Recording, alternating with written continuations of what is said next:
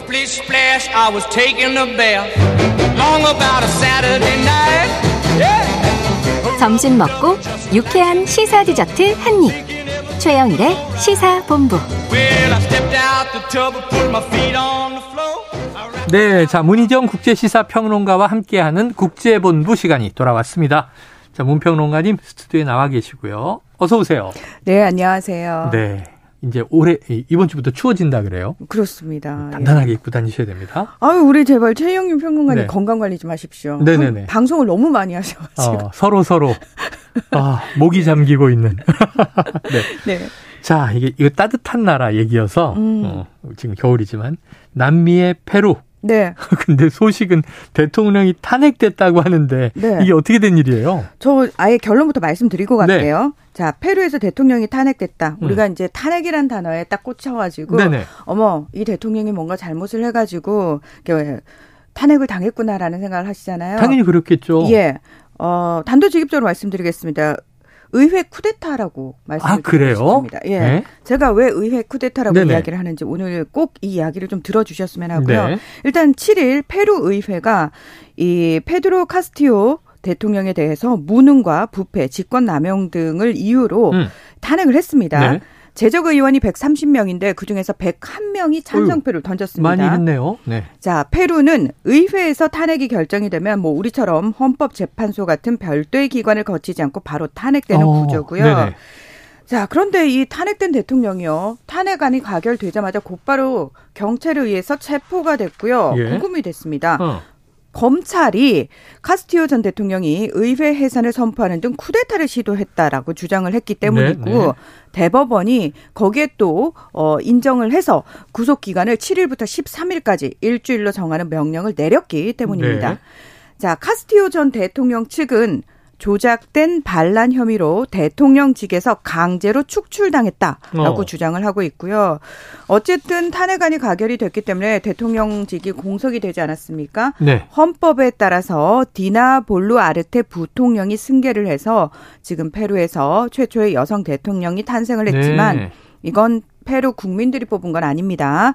자, 지금 페루는 난리가 났습니다. 음. 국민들은 자신들이 뽑은 대통령을 의회가 마음대로 탄핵시켰다면서 네. 지금 어, 시위를 벌이고 있는 상황이고요. 어. 이 과정에서 국민들은 새총 같은 것밖에 못 쓰는데 네. 시위대를 향해서 지금 경찰이 체류탄을 마구마구 쏘고 어. 있습니다. 강경 진압을 하고 있어서 네. 십 대 미성년자가 시위를 하던 도중에 사망을 아이고, 했고요. 네네. 이십여 명이 부상을 했고 지금 수많은 사람들이 네네네. 체포 구금당하고 있습니다. 자, 대통령이 의회에 의해서 실권을 하면서 대혼란으로 지금 페루가 빠져든 상황인데 네. 아, 이게 뭐 지금 말씀하신 페루 대통령이나 혹은 의회나 이 어떤 상황인지 알질 못하니. 그렇죠. 참 이게 누가 잘잘못이 있는지는 조금 더 우리가 엄밀히 따져봐야 될 것 같고요.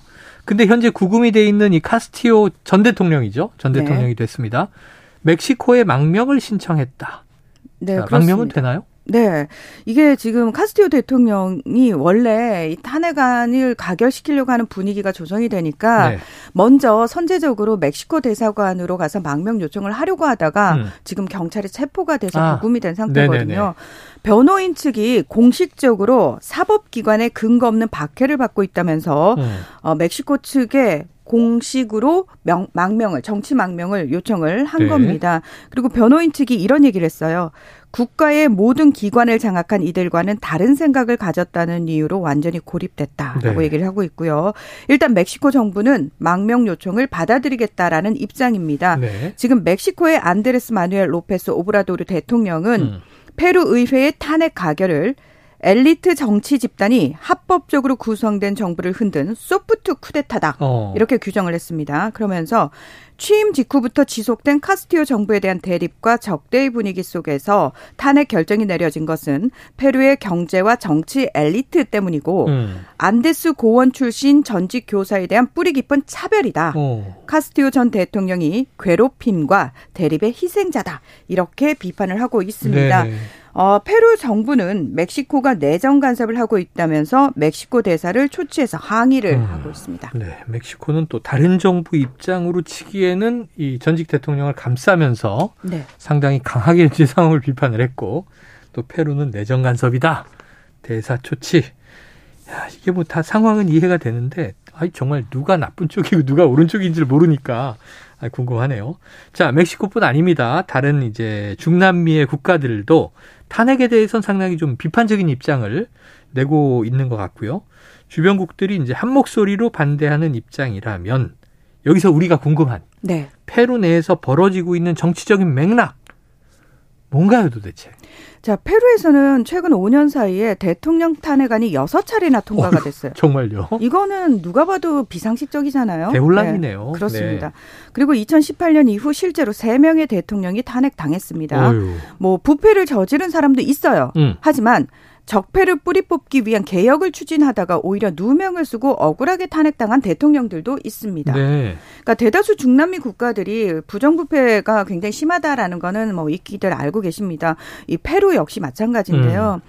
오랜 시간 정치인들과 기업인들, 사법부와 법조인들이 적폐의 카르텔을 형성하면서 부정부패를 음. 일삼아 왔습니다. 그래서 여론조사를 해보니까 페루 국민의 팔십 퍼센트가 우리는 사법 시스템 믿지 않는다. 아. 라고 얘기를 했고 네네. 국민들과 시민단체들은 사법정의와 부패 척결을 요구하는 대규모 시위를 계속해서 벌이기도 했습니다. 네. 자, 이렇게 굳건한 적폐 카르텔 아무리 부정부패를 저질러도 계속해서 의원으로 당선이 됩니다. 음. 그리고 입맛에 맞는 사법부를 구성해서 본인들은 특혜를 받습니다. 네네. 죄를 지어도 벌을 받지 않는 거죠. 음. 그리고 온갖 추악한 방법으로 검은 돈들을 끌어모아가지고 음. 말 그대로 무소 불위의 권력을 누려왔다라는 겁니다. 네. 그리고 카스티요 대통령은 이들과 정반대편에 서 있던 사실은 정치적 기반이 없고 음. 말 그대로 서민들의 대변자로서 어. 대통령이 된 사람이었거든요. 네. 근데 이 사람이 정치계에 딱 들어와서 보니까 너무나 적폐의 카르텔이 굳건하더라는 겁니다. 네네네. 그래서 국민들을 위해서 하나하나 개혁을 추진하려고 했는데 아하.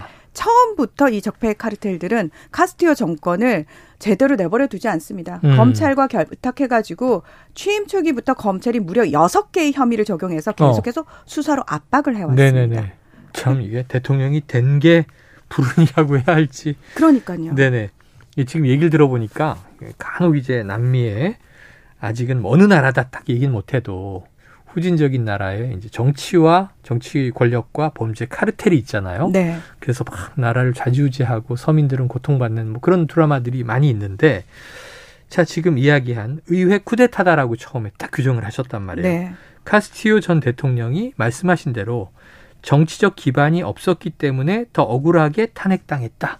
이런 지적이 나오는 이유죠. 그렇습니다. 음. 그러니까 지금 제가 말씀드린 것처럼 의회에서 어 대통령 마음에 안 드는데 탄핵해야지라고 해서 자기네들이 똘똘 뭉쳐서 네. 해버리게 되면 견제할 수 있는 거, 방법이 없습니다. 어. 예, 이 카스티요 대통령은 음, 이십오 년간 초등학교 선생님이었어요. 어. 그러다가 이제 그 페루 교사들의 처우 개선을 위해서 음.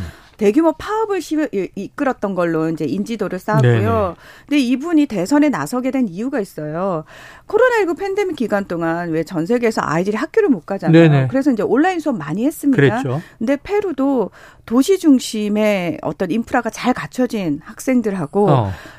어, 특히 안데스 산맥 쪽이 네네. 이렇게 퍼져서 살고 그렇죠, 있는 원주민 그렇죠. 아이들 굉장히 많잖아요. 아. 이 아이들은 모든 인프라로부터 다 소외가 됐던 거예요. 이거 지금 정보 불평등, 디지털 불평등이죠. 맞습니다. 그래서 이 부분과 관련해서 카스티요 전 대통령이 당시에 선생님이니까 음. 정부한테 그런 걸 요구해요. 우리 음. 아이들에게 교육을 받을 수 있는 권리를 좀 공평하게 어. 좀 보장해달라.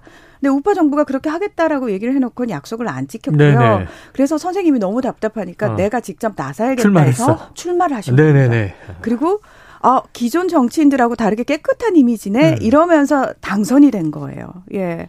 하지만 제가 말씀드린 것처럼 아무리 서민들 그리고 취약계층의 지지를 많이 받아도 굳건한 기득권층의 네. 이 반발을 선생님 혼자 이겨낼 수가 없는 거예요. 기존 정치인들하고 손을 잡아야 되는 상황인데 기존 정치인들 중에서 이제 손을 잡아서 총리를 세워놓으면 그 사람의 부정부패 혐의 때문에 낙마를 합니다. 그러면 언론에서 뭐라고 얘기를 네. 하냐면 카스티요 대통령의 측근이 네. 부정부패 혐의로 낙마를 했다는 어, 식으로. 어. 리더십이 없다, 정치력이 없다라는 식으로 네. 계속 몰아가는 겁니다. 예, 참 뭐 남의 나라 이야기지만 이십일 세기에 사실은 아주 옛날 옛날 먼 옛날 우리나라도 또 다르지 않은 과정이 있었던 거 아닌가. 아까 최루탄에 맞서서 지금 시위를 하다가 지금 이제 청소년, 학생이 네. 또 사망했다는 얘기를 들으니까 그게 우리의 사 일구 이야기고 그렇잖아요. 그렇습니다. 안타까움이 있습니다. 빨리 좀 이 혼란을 극복하고 잘 찾아가기를 기대해 봅니다. 자, 다음에 이거 좀 짧게 다뤄봐야 돼요. 네. 유럽의회 부의장이 카타르로부터 뇌물을 받은 혐의로 체포됐다. 이것도 무슨 일이에요? 어, 지난 구일에 유럽의회 부의장 중 한 명인 에바 카일리 의원이 벨기에 경찰에 체포가 됐는데 네. 벨기에 검찰이 그동안 이 월드컵 개최국인 카타르의 부패 수사를 진행 중이었다고 아하. 합니다. 그래서 앞서서 브뤼셀에서 열여섯 곳을 급습해서 약 팔억 이천만 원을 발견을 하고 예. 이제 다른 사람들을 포함해서 네 명을 체포를 한 건데요. 음. 뭐 여기에 전 유럽의회 의원과 국제노동조합 총연맹 사무총장 등이 포함이 돼 있습니다. 그러니까 다시 말해서 카타르가 유럽 유럽의회 결정에 영향을 미치기 위해서 네. 고위직에게 접근을 했고 뇌물을 건넸는데 그 대표적인 사람 중에 한 명이 카일리 부의장이었던 겁니다. 음, 참 우리가 스포츠만은 깨끗하길 바라는데 월드컵이 개최된 네. 나라에서 또 이런 뇌물로 유럽을 매수하려고 했다. 안타깝습니다.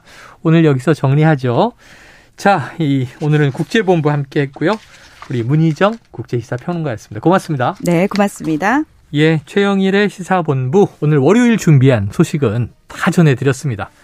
매일 뉴스는 쏟아지니까요. 저는 또 내일 낮 열두 시 이십 분에 다시 찾아뵙겠고요. 오늘도 청취해주신 여러분 고맙습니다.